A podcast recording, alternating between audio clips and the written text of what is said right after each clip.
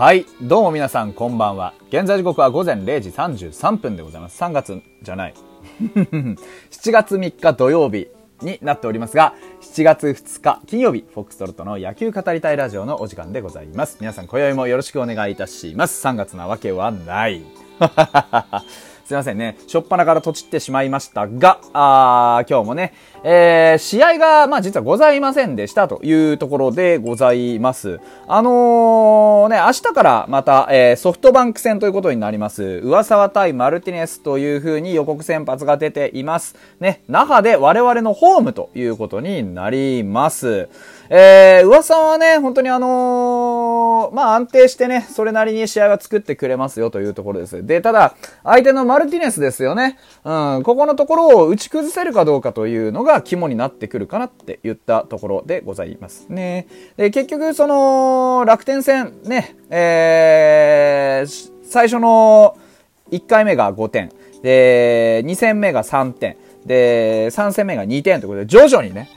あの、得点が減っていってというところではございました。ね、どの試合もですね、まあ実は、まあ5安打以上は打ってるよと。いうところでございましたから、まあ相手ピッチャーマルティネスはそこまでフォアボールを出すというタイプでもないですし、しっかり打って出ていかないと、あの、まあちょっと息苦しい感じになってくるかなというのは、まあ予測がつきやすい展開なのかなというふうに思っておりますよというところで、まあ明日のね、試合また楽しみに見たいなというふうに思います。はい。で、お便りをちょっと紹介したいんです、ここで。あのー海の向こうでね、大谷翔平がホームラン競争に出るだの、オールスターですげえ得票してるだのってすごいね、盛り上がってるんですよね。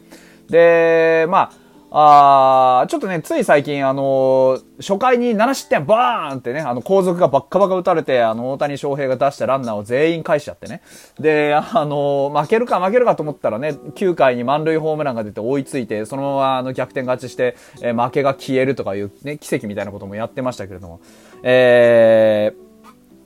メールいただいておりました。こちら質問箱の方です。ありがとうございます。匿名の方ですね。えー、大谷翔平の、えーや、大谷翔平、野球の神様に才を与えられし者ではなく、野球の神様そのものなのではないでしょうかと。ね。あの、栗山監督が大谷翔平を称してね、えー、翔平はエンジェルだったんだと。ね、気持ち悪い。えー、すごいね、なんかこう、メルヘンチックなことをね、ロマンチックなことを言ってましたけども、まあ、案外あながち間違ってないんじゃないかなっていう気してきますよね。うん。まあ彼の存在っていうのが野球という競技の可能性をまた一つ広げているってこともまた確かでしょうし、彼のね、存在そのものがね、あの我々にとっての勇気とか希望とか言ったものにね、こう結びついてるなと思います。何せよ間違いなかったことは、あ大谷翔平にとって日本は狭かったってことですね。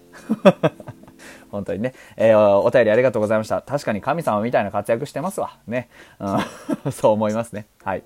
まあそういうあの、雲の上の人のね、話はとりあえず置いておいて、えー今日はね、あの、タイトル通り、立野くんの話をしたいなというふうに思いますよ、というところでございます。えーつい最近ね、あのープロ初勝利ということで、えー勝利を挙げましたよ、というね、そういう話でしたから、まあ、あのー本当ね、えー、一軍ではじゃあ3回ね、投げてるんですっていう、ちょっと3回とも、こう、成績をね、ちょっと振り返ってみると、えー、最初に登板したのは6月5日、東京ドームでございました。えー対巨人戦ですね。えーこの時はスコアとしては最終的には4-6で、えー特に負け、勝ちつかなかったんです。で、防御率が1.8、この時点でね。えー投球回は5回というところでした。えー球数は82球、被安打3、被打率1.88ね、1割8分8厘でございました。奪三振は5。あのーこのね、えー3回、えー3回じゃねえや、えっ、と、5回投げ切った時点での、えっ、と、実績点っていうのが1でございました。あのー本当にね、援護点はなかったんですよ。ぶっちゃけ。なかったんで、すごいね、あの、いいピッチングしてたんですけど、援護点がなくて残念だったねという形でございました。この時最高球速が149だったんですね。で、WHIP1.2 というところで非常にいい成績残していたんじゃないかなというふうに思います。2回目が、えー6月19日、2週間ぶりの先発でございました。これ PayPay ドーム対ソフトバンクでございます。この時はね、えっ、と、まあ、フォアボールがあったり、えー、なんだりしながらというところで、自責点が4回で、あ、4点でございました。で、被打率は2割3分後にちょっと上がりましたね、この時点でね。えっ、と、投球回4回と3分の2と、5回は投げきれなかったんですが、まあなんとか4失点で済んだというような状況でございました。被打率自体はね、2、あの、2割1分4厘ということで、そこまでね、あのー、大きくなかったんですよ、この時点では。で、WHIP、この試合だけ見ると1.71というところで、やはりランナーを出しすぎたなというところ。特にね、フォアボールが3あったのが、あ、4か。4あったのがでかかったなという形。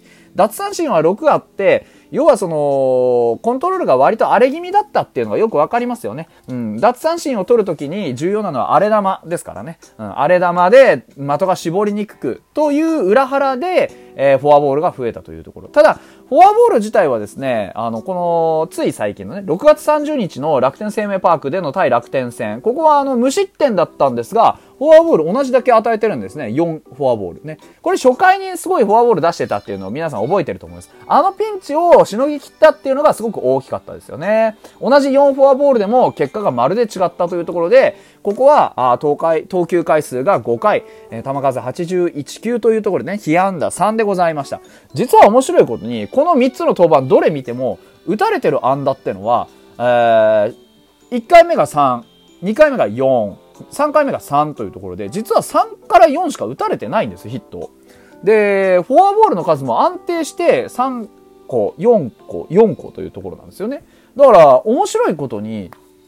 あのー、まあ、いわゆるミスの数ですよね。は、そんなに変わっていないにもかかわらず、結果がまるで違っているという、なかなか面白い、興味深いスコアが出ています。ですから、フォアボールが一概に悪いとか、えー、まあ、あのー、ヒット打たれる数が悪いとか、なんかいろんなことはあるんですが、実はそこまで、あの、投球内容に大きく差があるわけじゃない。で、そうやって考えると、じゃあなんで、この、あのー、ね、6月19日は、こんなに、えー、点を取られたんですかっていうお話になってくるんですが、これね、実は、あの、面白いのが、この時はね、やはり、あのー、なんて言ったらいいんでしょうね。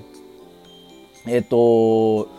失点した、ね、えっ、ー、と、タイミング見見れば皆さんもわかると思うんですけど、やっぱりこう、ね、えー、初回から、初回からというか、結構な割合でね、打たれてたと思うんです、この時。なんか打たれてたというか、イメージとして結構こう、なんかでかいの打たれたなっていう感じがあったじゃないですか。うん。要は、この時はね、ホームラン打たれたり、ツーベース打たれたりっていう、その長打絡みの失点なんですよね、やっぱり。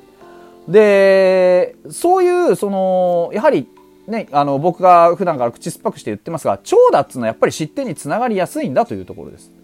で、実は、あの、プロ初勝利だった6月30日の登板では、えー、長打を浴びてません。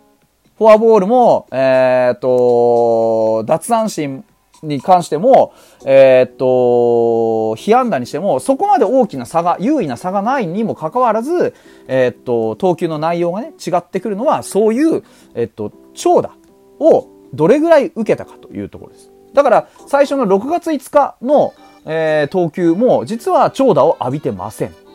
だから分かりやすいですよね。長打を浴びると点が生まれやすいっていうのは、これ味方も敵も一緒です。が、立る君に関してはやはりピンチの時にどういう投球をするかというところが、あまあ割と鍵になってくるのもそうですし、やはり長打を浴びた時に、えー、どういう風なケアをするかというところが実は、あの、今後勝ち星を、えっ、ー、と、積み重ねていく上で重要になってくるんじゃないかというところですね。つまりは、長打を浴びるってことはどういうことっていうと、アウトカウントが足りない状況で、えー、ランナーを、うんと、得点圏に置くってことですよね。ってことは、一つのアウトを取るのに、えー、ランナーを普通に容易に進めさ、進められているとか、そういうなんか、あの、特徴が出てくるもんなんですね。ただ、まだ3回しかね、あの、先発登板してないんで、まあ、あの、そこまで確実なこととして、これを言うことはなかなか難しい。ですから、やはりここからね、何回も何回も、えー、登板を繰り返していくうちに、まあ、長打を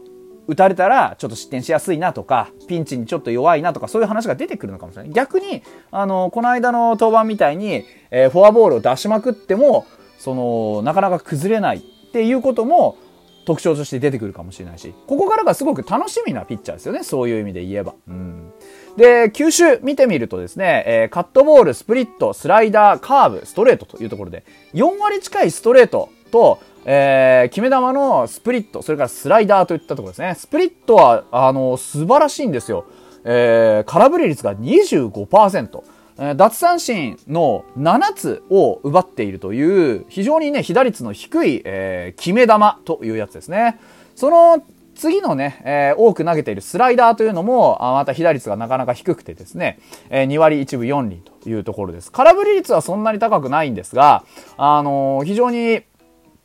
えっ、となんだろう、被打数に比べて被安打が少なくて、あの、見逃し率も高い。なかなかいい球種です。で、そういう風に見てみると、オーソドックスなんですよね。ストレート、スライダー、それからスプリットといったところ、大きな割合、ね、8割以上を占めるこの3球種の精度がいかに優れているかというところですね。ストレートの被打率は2割5分というところです。奪三振4も奪っております。空振り率は9.17%、見逃し率16.51%。この、えー質のいいストレートを軸にですね、スライダー、それからスプリットといった決め球に加え、打たせて取るためのカットボール、タイミングををずらすカーブという、えー球種の配分も実に、えーバランスが良いと。ですから、あの、立野くんの特徴としては、とにかく、あの、オーソドックスな本格派と言っていいと思います。えー、何かがものすごくあるわけではなくて、とにかく、えー、全ての球種、全てのコマンド能力に対して、えー、秀でたものを持っているというところ。それから何よりも、あまあ、ペースですよね。マイペース、動じないメンタルのようなもの